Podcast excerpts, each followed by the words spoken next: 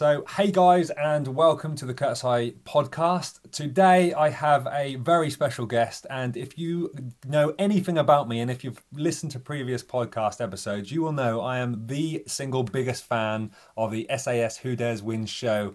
So I am delighted to today be joined by last year's winner, James Priestley. Hello, James. How are you? Yes, I'm good. Thank you, mate. How are you?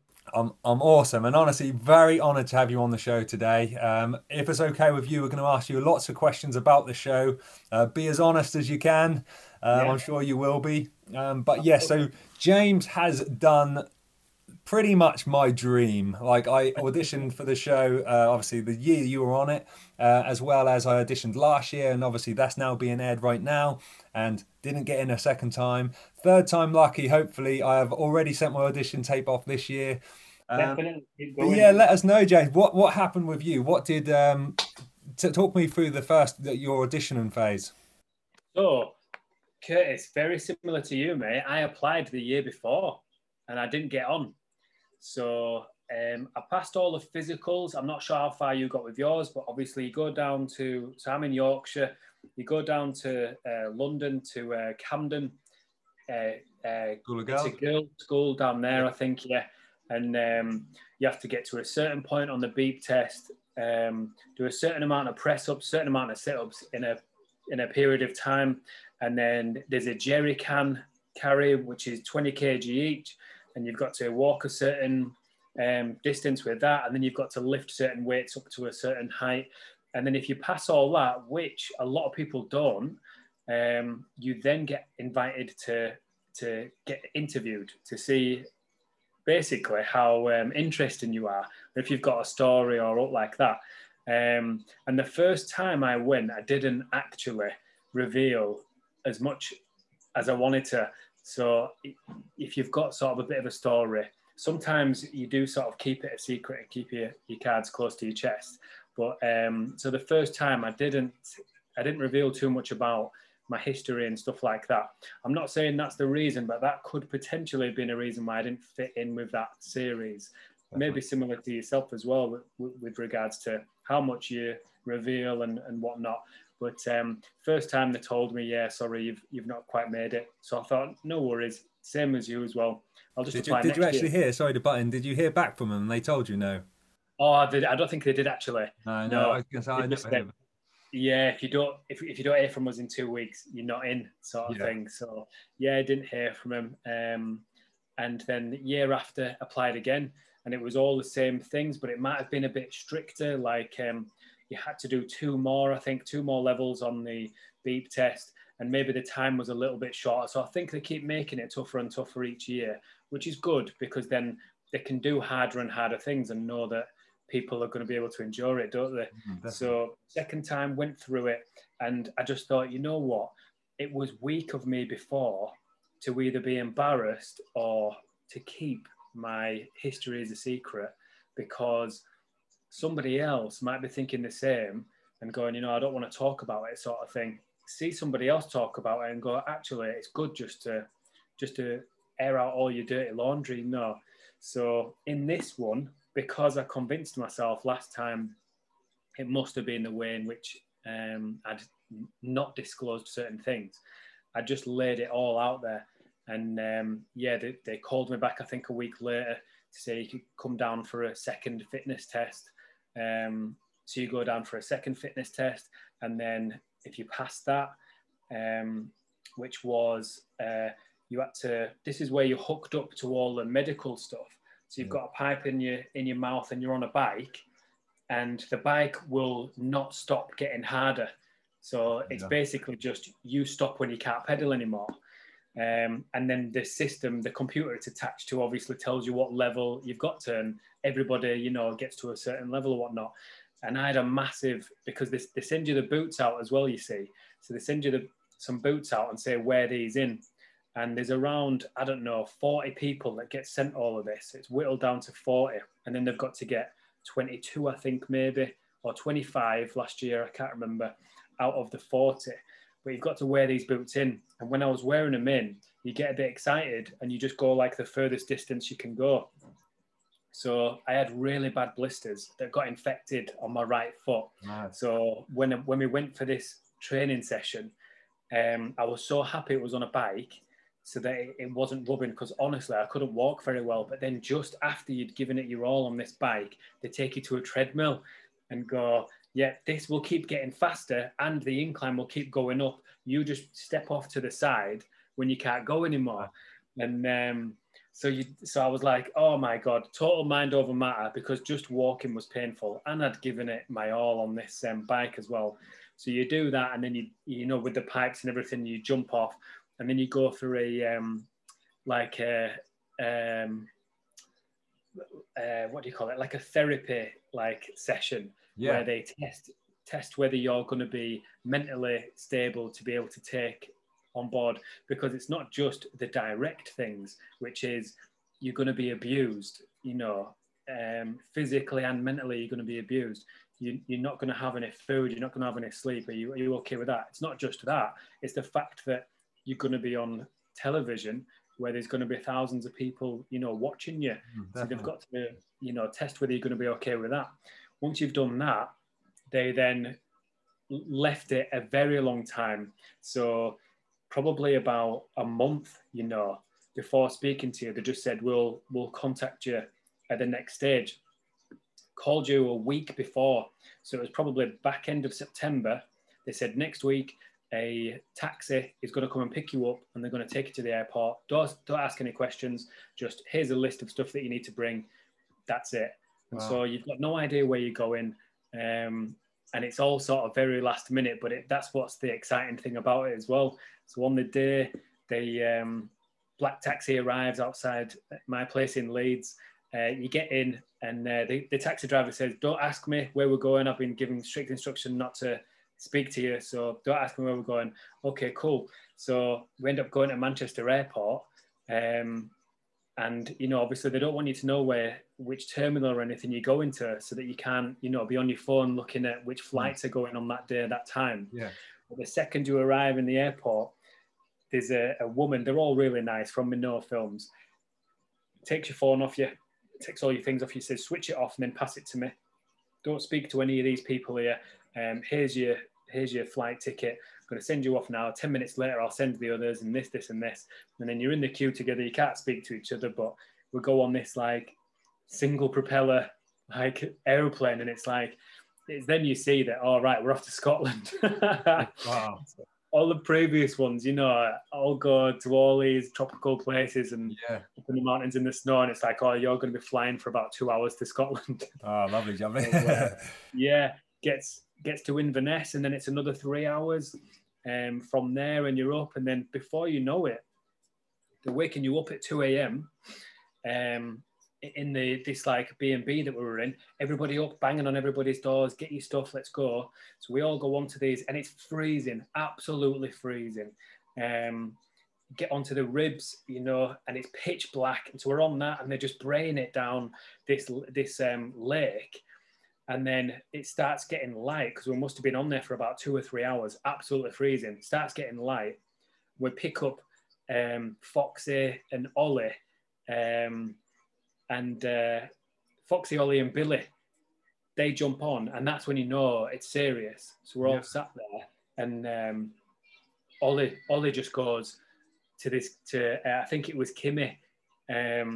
He goes, what the fuck are you smiling at? And she was like, oh, nothing. And he says, you fucking smile when I tell you to fucking smile. And that's when everybody was just facing forward like, shit, right, it's on now. And then we pulled up, and they said, right, we're going to pull up 200 metres from shore. You'll see Ant on the other side. We're going to keep on going, and we're just going to push you in one by one. So it's just, honestly, from 0 to 100 from there. But, so that's sort of the application process right up until the first hour, really.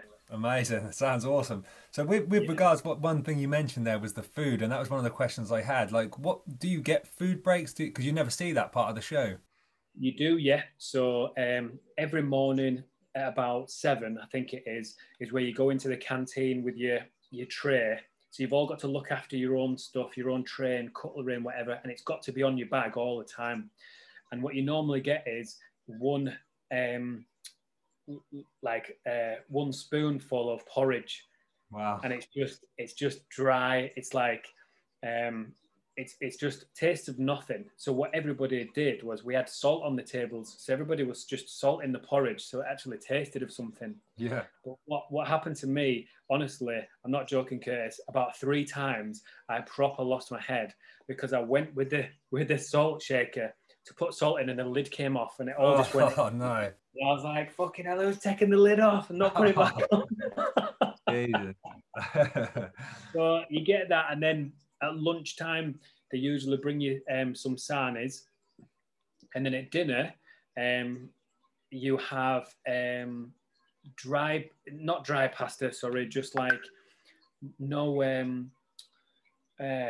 sauce or anything. It's just cooked pasta, yeah. With like fruit.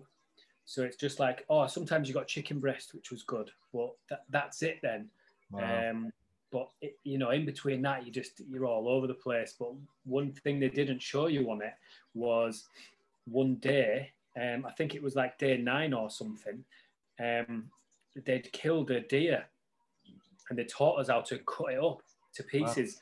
And they said, we're not actually going to feed you today. You're going to have to cook this deer and that'll be your lunch and dinner. And you know what? It was awesome. So we cut it all up and it was really good. That was probably the most we ate ever. Wow, yeah. When we cut up this deer, but it didn't show you it. But yeah, so food wise, just before your next question, on second to last day or third to last day, when you go on the run, they give you a tin of chickpeas, and you've got that in your Bergen, and they say when you go on the run, if you do well, you'll be on the run for 24 hours. Make sure you ration those chickpeas because that's all you've got. So that's all we had on that day, where you're constantly moving, going through water, just constantly moving, and you've got a tin of chickpeas and that's it. So again, it's just before you get caught as well. Is it what? Is that the part just before they kind of capture you and then you do the interrogation? Oh, wow. Yeah.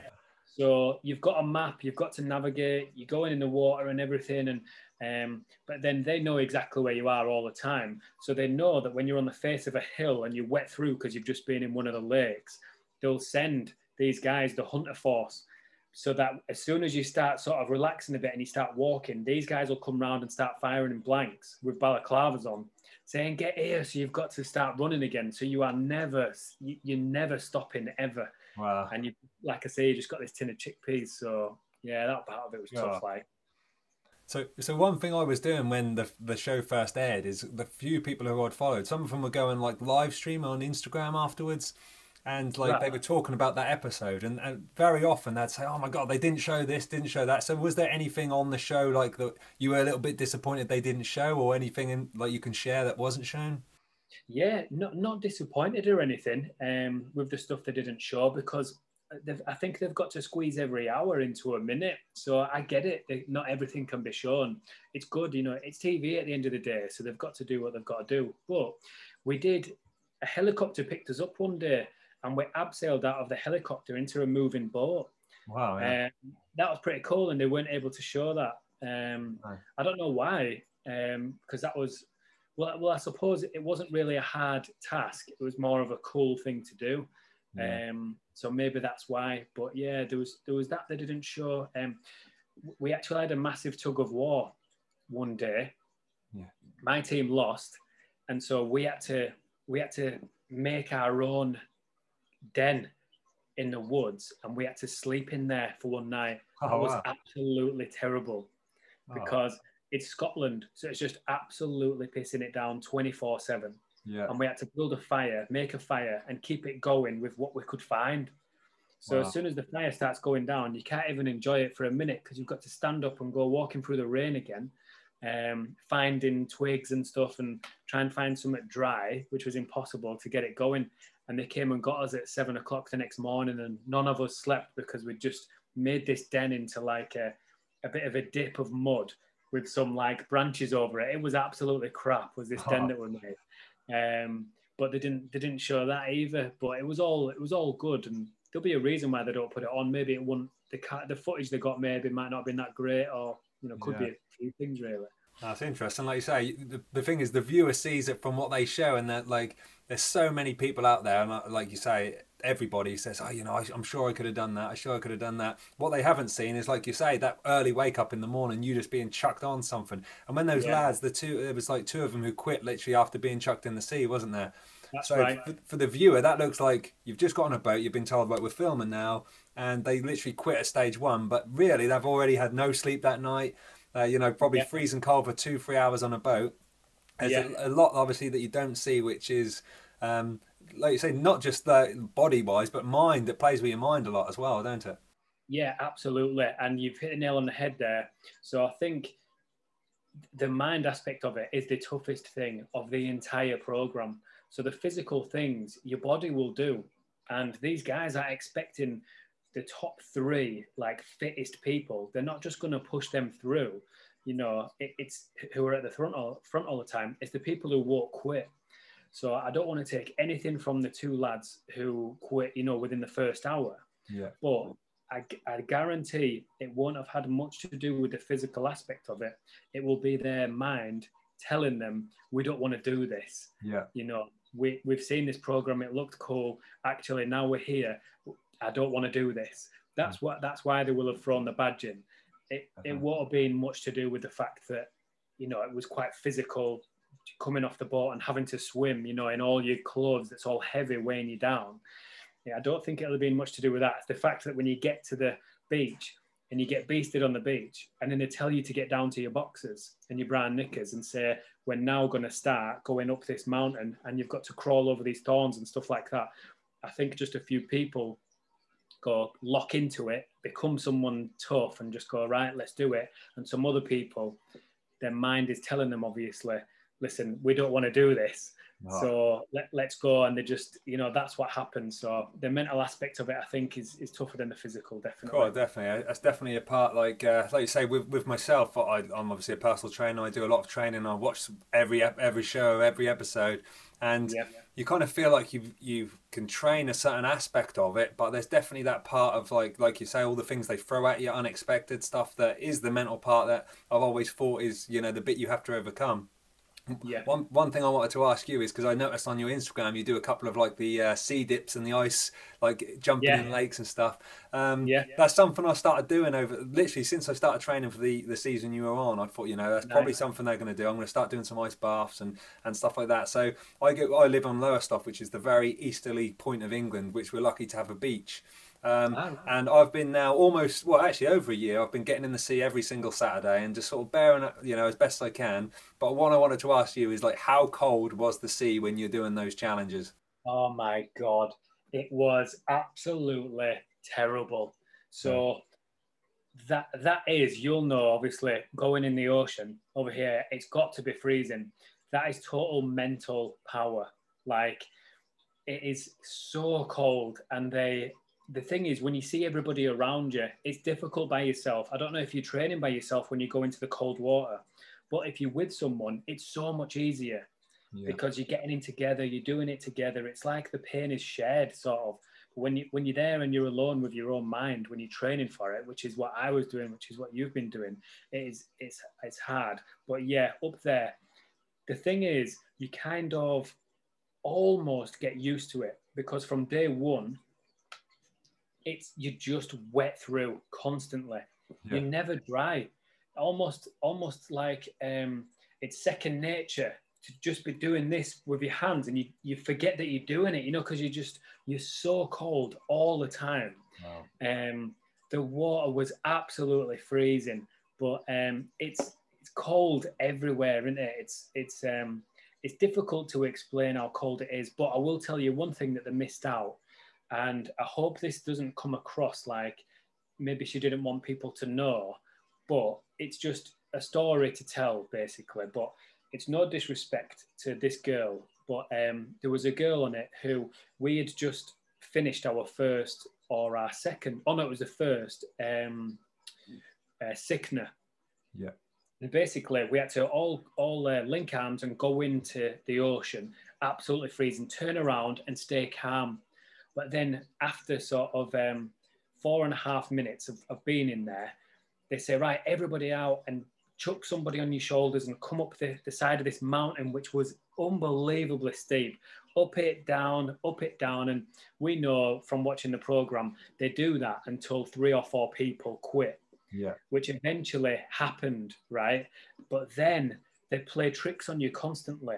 So 4 people quit, and they said, right, stop, line up on the beach. So we lined up on the beach, we'd got into, they said, get into your dry clothes, which again is not even that dry.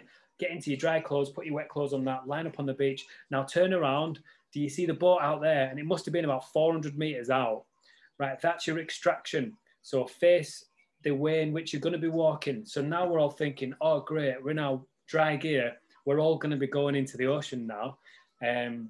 Right, take 1 step forward. So we all took 1 step, take 2. And they were playing the trick. And this one girl said, no, I'm done.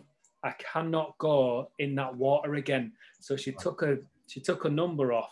She said, I am cold to my bones. I cannot go in that water again. I'm sorry. Handed a number in. And then Ant said, extraction has been compromised. Everybody turn around. Go to the Land Rovers. So it was just a trick, you know, yeah, to see who was going to break. And she was left on the beach when we all went to the Land Rovers, and she'd quit because she thought we were going back in and we weren't. Oh, so yeah, hopefully that'll be a bit of sort of evidence to show that it was so cold, people threw in their numbers because they didn't want to go back in the water again. Wow, yeah, well, only from experience I can quite imagine that. And yeah, like you say, I've been trying to do sort of 3 to 5 minutes at a time in there, but like especially in sort of January, February, it's absolutely awful, and it's a hard thing to do. Whereas now, you know, this sort of time, if I had to, I could probably do a good 20-minute stint in there at a push. Like, don't get me wrong, it's not comfortable at all. And whilst I'm doing it, I'm hating every second of it, but it's that buzz you get afterwards. It's just a good feeling and, like, good training. And my dad does it with me as well, and he's 62, so honestly, he's a machine. That's awesome to do. No way, that's awesome. Yeah, so another thing I wanted to ask was the DSers. Is there anyone who stands out as particularly nice or anyone who's really horrible on the show? The thing you said about Ollie a little while ago sounded a little bit harsh. Yeah, so they've all got to, they're all there for a purpose. And for the first 3 days, maybe even the first 4 days, they are equally very horrible, nasty people. But then, rightfully so, they start showing you a little bit more respect. Each day that goes by and more people start filtering away, they show you more and more respect and give you a bit more into their personality. And the fact of the matter is, they're not horrible people at all. You know, they're just wanting to bring something out of you. Definitely. So that's what it is. So to describe them all, I think to be one of those soldiers in the SAS, you have to have that perfect combination of intellect and savagery to be able to switch either of those things on in the highest moments. And that's what each of them had. They knew exactly what to do. You listened to them. You focused, even when you had nothing left, all your energy was focused on listening what they had to say. But one thing about Ant, and Ant being a leader, is he was obviously the smallest stature. You know, he's a short guy, but he commanded the most respect. Wow. He just led with absolute admiration. When he walked on, everybody was silent. Everybody was hanging on his every word. The way he would deliver instructions or a bollocking or a bit of inspiration, bit of motivation, it would just give you goosebumps every time. Wow, like, he is really surgical. You would follow him anywhere, you know. That's the caliber of guy that you're dealing with. But obviously at the end, you know, they tell the cameras. So the cameras come and, you know, they do the thing and you shake hands with them and a bit of a cuddle with them. And then they send the cameras off and they say, right, boys, bring it in. And that's when they come in for a proper cuddle and a kiss, which is such a powerful thing, you know, from amazing. Just that stereotype of, you know, brute force men. You know, you might have a bit of a power hug now and again and stuff like that, but the power and sort of that moment and respect where each and one of them held on to you for a while and hugged you, then give you a kiss on the cheek. And you just think, wow, you've just spent 12 days, 13 days or whatever with these guys abusing you. And for something like this then to happen is just, is unbelievable. But that's the type of people they are, you know, that they are all very lovely people. Amazing. Can switch it on, you know, when they need to. Well, one of the people who always stands out to me, and he's never really spoke about, but funnily enough, one of my best friends is actually knows him because he used to serve in the army, and that is the bald interrogator. I can't remember his name. Is it Dope? Oh, yeah. Something like that. So him, well, was it? Do you know his name? We didn't get told his name, but I can't remember his name. My friend would know. Obviously, he served. He was their boxing coach in the army. And right. He said he is the single most scary man he has ever met. They used to call him something out of a horror movie. And he said he's got all wonky teeth. He said he has so much authority. And he said, I feel sorry for them recruits that have got to bear with him. So what was he like? Yeah, honestly, I didn't have him. And the reason why I didn't is because, well, just from watching the programme back, is because the umpire had said, which is probably right, you know, I would feel comfortable with somebody shouting at me. I would know exactly what to do. I would either go one way and go, you scared. I would pretend to be scared and say, you're scaring me, I can't think, you're stressing me out, you know, you're asking me these questions, you're shouting at me. Or I would go the other way and I would just sort of give them the little bits of information that we were taught to do. Yeah. So what the umpire said was, when they were talking about all of us, they said, I've forgotten his name as well, but the tall bald guy said, get him on Chris, because Chris has got a bit of a temper and he will bring something out of him, which they almost did, didn't they? No, definitely. Chris held his own, which was good. Whereas they said to me, which was so perfect as well with my personality, they said, if you send someone in to try and shout at him, he will just laugh, which I wouldn't have done, but they said, he will just laugh at you. He will take it in his stride. Send in Liz. And you know what? It worked because I was really uneasy around her. Oh, so she was very lovely. Like, I was just like, you know, there's a reason why she's being so nice, but I can't not mirror that. You have to be sort of nice back. And it was very uncomfortable being sat opposite her because you're trying to remember the lies, you know, the story. Yeah. You're not trying to look stupid. And because she's being nice, it's very uneasy. Whereas, so I only met the bald guy when we had all finished, and all the interrogators come in afterwards as well as the umpire, and they said, "Don't worry, guys, we've switched all the cameras off. This is us now. We just don't want you to think that we're dickheads. You know, we've got a job to do. We've got a job to do to extract information from people." So they all came in, and that was another very powerful moment because we were hugging them all and they were saying, well done, and laughing and saying, you know, I almost got you, and bits and bobs like this. And it was just unbelievable that, again, I think people perceive things on TV like these people through and through and nasty people or whatever, whereas they're not. Everybody's got a persona, you know, and they have got a job to do, and they switch it on. So, I mean, luckily, because he probably would have got right in my face and shouted at me, luckily I didn't have to speak to him. He wasn't in my interrogation.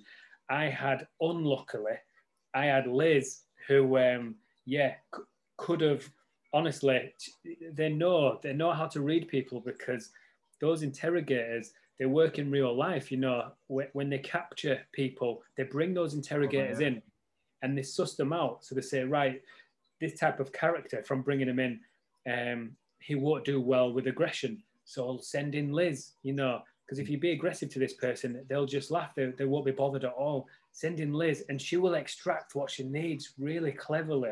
Wow. Like just getting into your subconscious and coming at your flank sort of thing, you know. So, I did have Jay, though, the other guy, who I would imagine why, because he tried testing me, but I was very cool about it. So he was like asking me questions about my tattoos and stuff, because you've got to get naked in front of them, and then they put you in a jumpsuit because it's that form of humiliation that also breaks you down, makes you feel vulnerable, you know, so that you won't remember your story, and it's to mentally break you down so that you make a mistake. Yeah. But he was kind of aggressive, but then was okay. And then after that, I was just with Liz, and it was the worst thing ever because I was very uneasy around Liz. Well, the man you were talking about, funny enough, was with Battle. Is it Battle Fuel? Who's Ollie's group? Well, I went to Body Power, and they were all there. There was a few of them there, and there was Rick Stevens from season before yourself. And there's a few good people there. But that interrogator you're talking about, his presence, I was sitting there thinking, God, he's the one, he's the man. And he's a big man, isn't he? He's a lot bigger than I imagined him to be. And I was like, God, he's even scary to look at. And I was like, God, just get a little sense of what he's like. So the him in your face, I dread to think what that's like. Oh, yeah, honestly, it works. You've got the intimidator, but then you've got like the comfort woman. It's total opposite ends of the scales. The intimidator will break people down and they will, you know, start spilling the beans. Whereas, when she comes in very cleverly, very softly, that also leaves you a bit vulnerable as well. So, definitely. Yeah, but he's a big lad, that guy, yeah. So one big question I wanted to ask you, which is very personal, to be honest, and that is, what would have made you quit? You know, I know it's very easy to say nothing, I'm the strongest guy, but would, you know, for instance, if I said do 1,000 press-ups, realistically, you're not going to be able to do that. But is there anything you think, you know, or was there any time you were quite close? There was no time I was close to quitting, no. I never feared for my health or anything like that. You just have it in your mind that it's going to end, you know. So that's the only comfort you have, that eventually this will end. So I can't, I'd like to be able to tell you, there's a point in which I thought, I don't know if I can do this, but I suppose that's what sort of pushes you through. It never crossed my mind ever. Awesome. That I couldn't get through a day. But thinking about it, the only thing that would be if they were hurting, you know, when they got rid of them all, Jay? Yeah. If they were hurting other people because I made a mistake and I could see that it was hurting them, whatever was happening, would probably be then that I would have to save them. I would probably give them my badge. Wow, I'd give them the number then. If they were hurting somebody else, but otherwise, like we were saying to Chris, I don't want to be too big-headed about it because we were obviously destroyed, but we would have gone. We would have gone a few more days, you know, because at the end, one thing they didn't, another thing they didn't show you, which I forgot, was when you come out of the drown proofing, and they're over a hill, and then they say, right, number 1, number 25, whatever, come to us. So you jog up to them, your boots are full of water, you're absolutely done in. They said, right, there's a mountain there, and it was massive. And Ant said, it took me 3.5 hours to go up one side and 3.5 hours to come down the other side in trainers. So I'll give you guys an extra half hour because you're in boots. So I'll give you 7.5 hours to get up and over that and come back down the other side. If you are 7 hours and 31 minutes, you have failed this course. So does anybody want to quit? And we both said, no, let's do it. Let's go for it. And that's when he said, I'm glad you said that because it's actually the end of the course now. Oh, wow.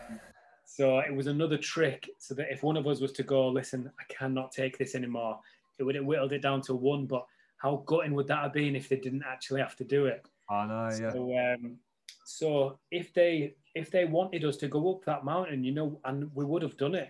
Definitely. I mean, the likelihood is we might have passed out eventually, but I think we both were that strong-willed that we thought, if there's got to be one winner, I know that we were both thinking the same thing, like, it's going to be me.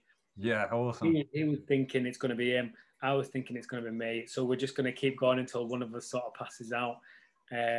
Hopefully that answers it with regards to, you know. Oh, definitely. I think that's the mindset you have to even, you know, get anywhere on that show.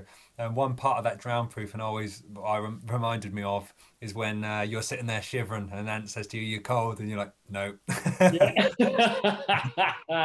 I know, because he would have said something like, run up that hill then. Yeah. And get yourself warm.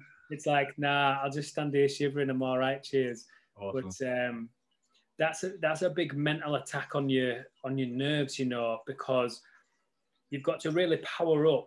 So you're in that pool that is absolutely freezing because you're halfway up the mountain and it's a waterfall that's feeding into this pool that's really deep. and you've got to pretend. So the reason behind it is if you get kidnapped and you're in the SAS and you're on one of these ribs and you can kind of figure out, and you've got a bag, over your head or like that, if you can kind of figure out that you're close to shore or you can save yourself, roll off the back. And if you can blow out all the air and reach the bottom and keep coming up, it's anti-drown proofing because your hands are tied and everything. Wow. You can breathe and then go back down, and then breathe and then go back down. But because you're that exhausted, every press that you do takes, you know, the energy that you don't even have out of you. But also you've got to take a deep breath when the cold is pressing in on your lungs anyway, because it's so cold, the water. Take a deep breath and then release as you're going down and sort of to get to the bottom, because if you run out of air before you get to the bottom and you try and get back up, you're not going to have enough momentum. So yeah, you have to do that 17 times to pass it, which is a really long time. Yeah. And that is just a massive attack on the mental aspect of it, because like Chris was saying afterwards, he wasn't sure when it was going to end. Neither was I. I just thought, I've got to keep going unless I actually drowned here, because, you know, once you get past 10, that's a lot of times. Yeah.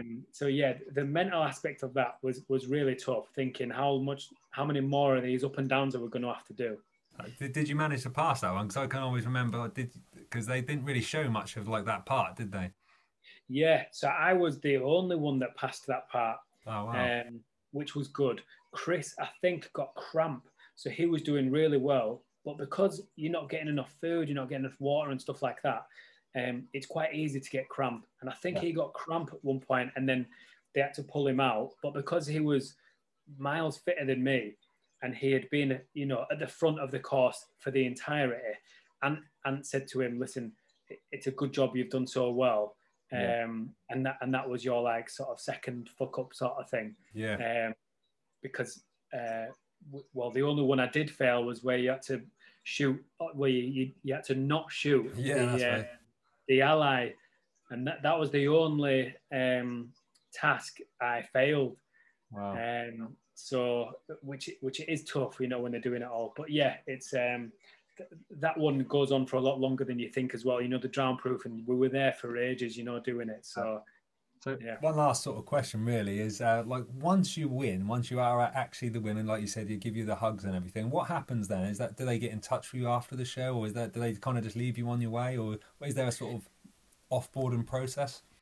No, yeah, to be honest with you, it was just a sort of, so they said, well, you know, we hugged it out and everything. And then they said, we'll walk down together. We'll walk down this hill together. And then you have a good chat with each other. And then, yeah, they all go off. You have another bit of a hug. They all go off. Other people come round to look after you from a health and safety point of view. So they were giving us bags of sweets and stuff to get our blood sugar back up, which was awesome. You know, our first sweets we've seen in a couple of weeks. And then they just get you in the back of the lander and you go for a debrief. We actually never saw him again. Wow. Because 2 days later, the celebrity one was coming.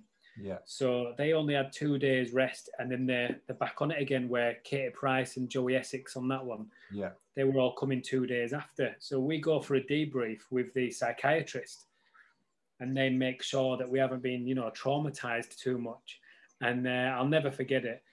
The woman who took our phones, you know, to start with, she brought our phones, which again was amazing. It's like, oh yeah, we're going to be able to call somebody now. And then she said, now what do you want to eat? You can have anything you want. Wow. And I was looking at Chris, yeah, thinking, oh my God. I said, have you got some fish and chips? And she says, yeah, we'll get some fish and chips. I was like, honestly, nearly broke down at that. And he was like, I'll have the same. And when they brought this plate, I couldn't finish it. Like, it was...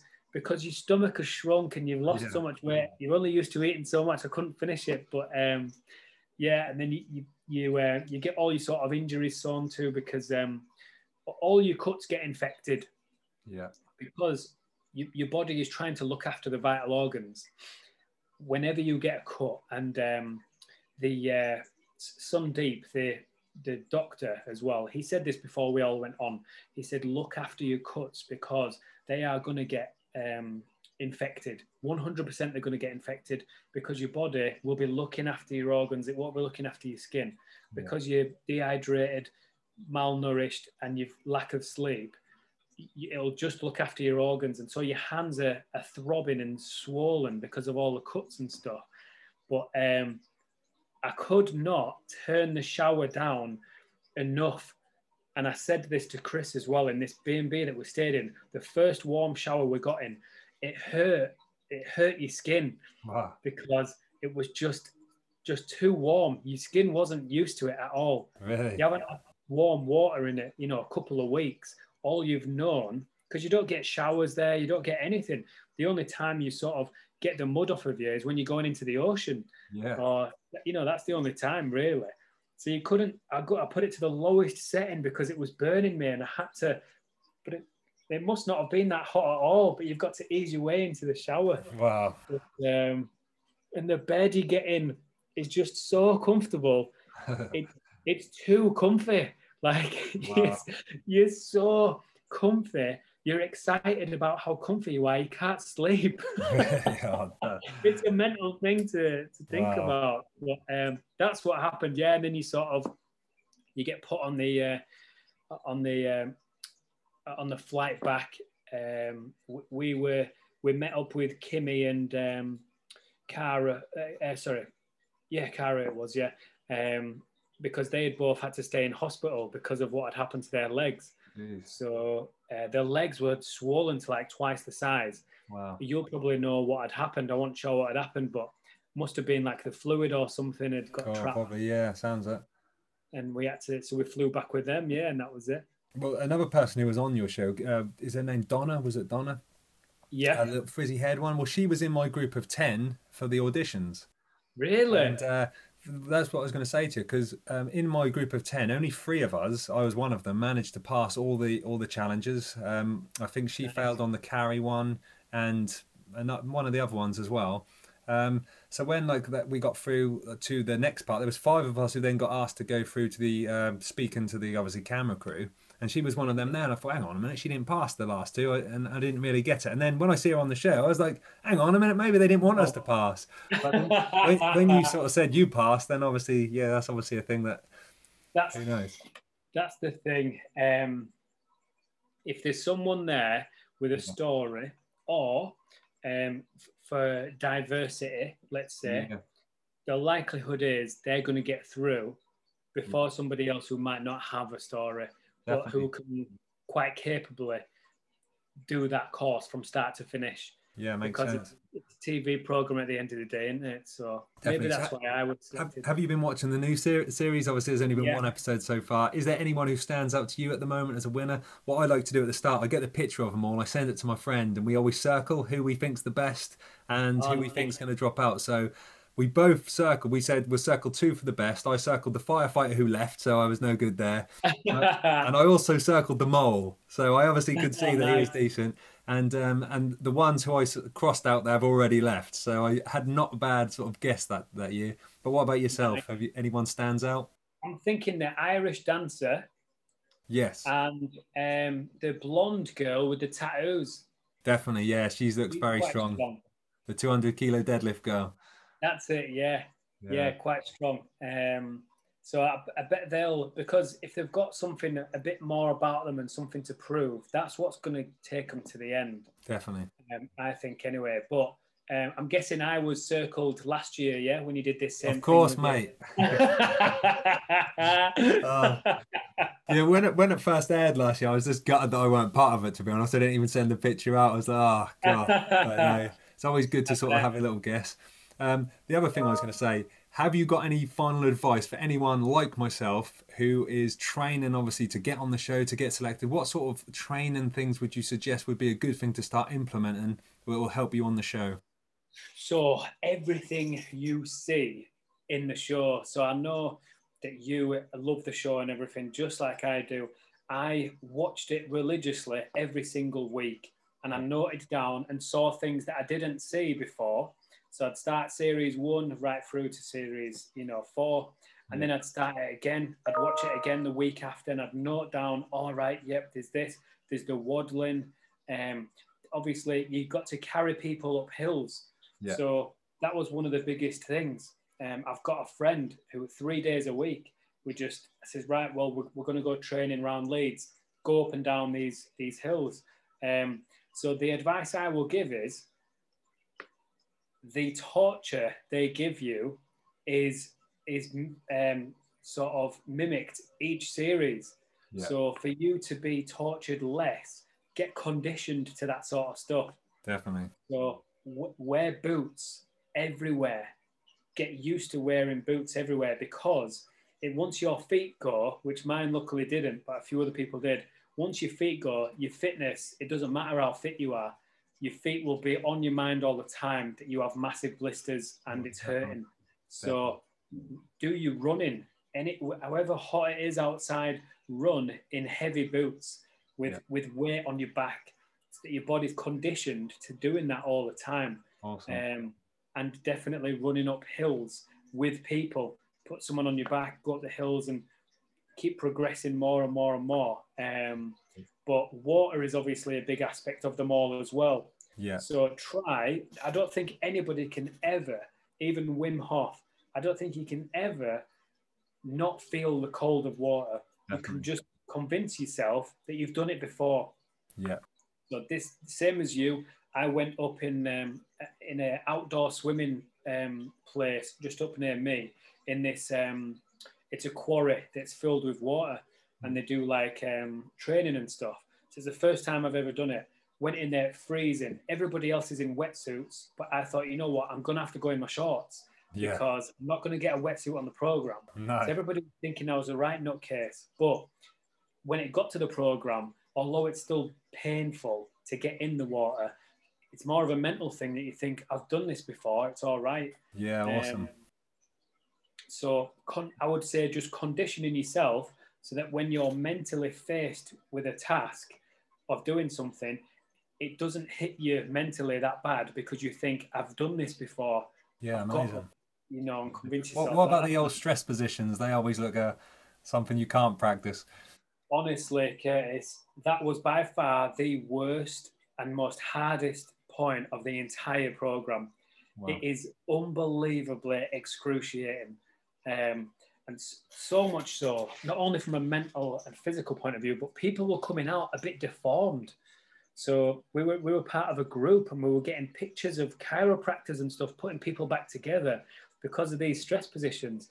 So you sat cross-legged on a cold, stone-cold floor with your arms behind your head like this. And the second, honestly, after about 15 seconds, you just think, oh, you just come forward a little bit. Someone comes behind you, puts the knee in your back, pulls your elbow back. Yeah. So there's the physical aspect of not having any rest whatsoever, but then the mental aspect of you know that you're never going to get a break. Yeah. So when you're getting interrogated, it's the best feeling. When someone stands you up and walks you out, you think, oh, I'm going to talk to this person for as long as possible because it keeps me away from the stress positions. But I don't know if you've seen all the ones. There's other podcasts and stuff that I did where I spoke about mentally how I got through that. Was it with the film? Yeah, that's it. Yeah. The one with Andrea McLean. When she was interviewing me, and she said, "How do you not think about like the babies crying and it's like pigs squealing and then drills and just people screaming in general?" And then also people messing with you, so tapping your goggles and all that sort of stuff. How do you get through it? You've got to go somewhere else. Definitely. So I started watching Transformers. That's amazing. Like, from start to finish. Awesome. Started watching that from start to finish, and before you know it, you know you can start hearing people slightly. Like crying and stuff and saying, I'm done. And it sort of gives you motivation when the more and more people you can see are quitting. Awesome. So it's to go somewhere else, really, and just take your mind somewhere else. How long do them stress positions last? The stress positions, I honestly can't tell you. Wow, but we were being tortured and being interrogated for nearly 14 hours. Wow. So we were on the run for 24 hours and it was my team. We had such a good team. It wasn't that much to do with me, to be honest with you. We just had some great team members, and we had Carla, who was a great navigator. So our team, we were Team Bravo, I think. We got to the NAFI, we got to the rendezvous point. So we had the most time away from being tortured, whereas the others got caught a few hours earlier than us. So that means they were being tortured for a longer period. So we must have been on the run for close to 24 hours wow. without any sleep. And then you get tortured for, 14 hours. And when they took the hoods off of us and it was us four left and it was light, you just don't know where you are. You don't know what day it is. Everything's just all, you're just not sure what's going on, but you're just thinking about staying alive. Like you just want to keep strong and stay alive. Yeah, I think it was close to 14 hours. And they would have gone on for longer, but they started pulling people off when Ellie, one of the sisters, she started developing onset of hypothermia. Yeah. And I think the medical officer was just like, listen, people are going to get, seriously hurt here. So I think they cut it short at 14 hours. I think they wanted to go longer than that. Wow. So, prepare for the worst. Oh, yeah. It's really, really tough, is that. And your muscles are just so depleted by then that I don't think there's any way you can train for that apart from just training your mind to go somewhere else. That's the advice I would give. Brutal. Well, honestly, mate, everything you've told me today, although it sounds brutal, I will still be auditioning. I just want it to be part of that. And who knows, maybe one day there'll be a winner's meeting and I might even get to meet you. Yes.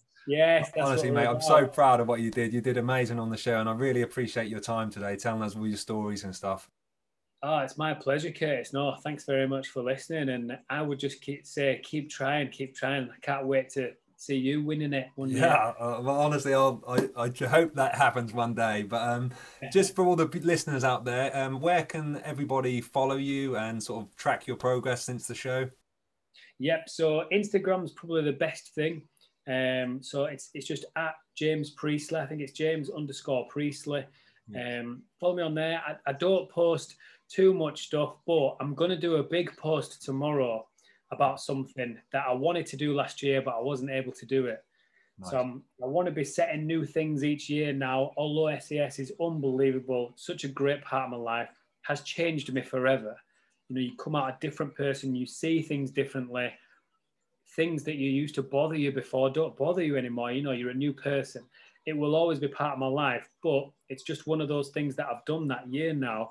I want to do a big thing every year that's going to test me and hopefully inspire people who think that things are impossible, that actually it can be done. I'm just an average bloke. Just doing stuff. Everybody can do it. You just got to change the way you look at it. So I would say, Instagram to check out what's going on, and tomorrow, so Friday, I'm going to do a post and hopefully it'll show people what we've been planning for a while. Awesome, mate. Love that and love your attitude. I'm so, like you say, you are the perfect candidate, and rightly so. You won the show. So I wish more people could obviously take inspiration from this. I certainly have. But like I said, appreciate your time, mate. Hopefully the listeners really enjoyed this one. Thanks everyone for listening. Make sure you're giving this podcast a 5-star rating, because it definitely deserves it just for his torture alone. Mate, honestly, appreciate your time. No, my pleasure, Curtis. Thanks so much, mate. Awesome to talk to you. You too.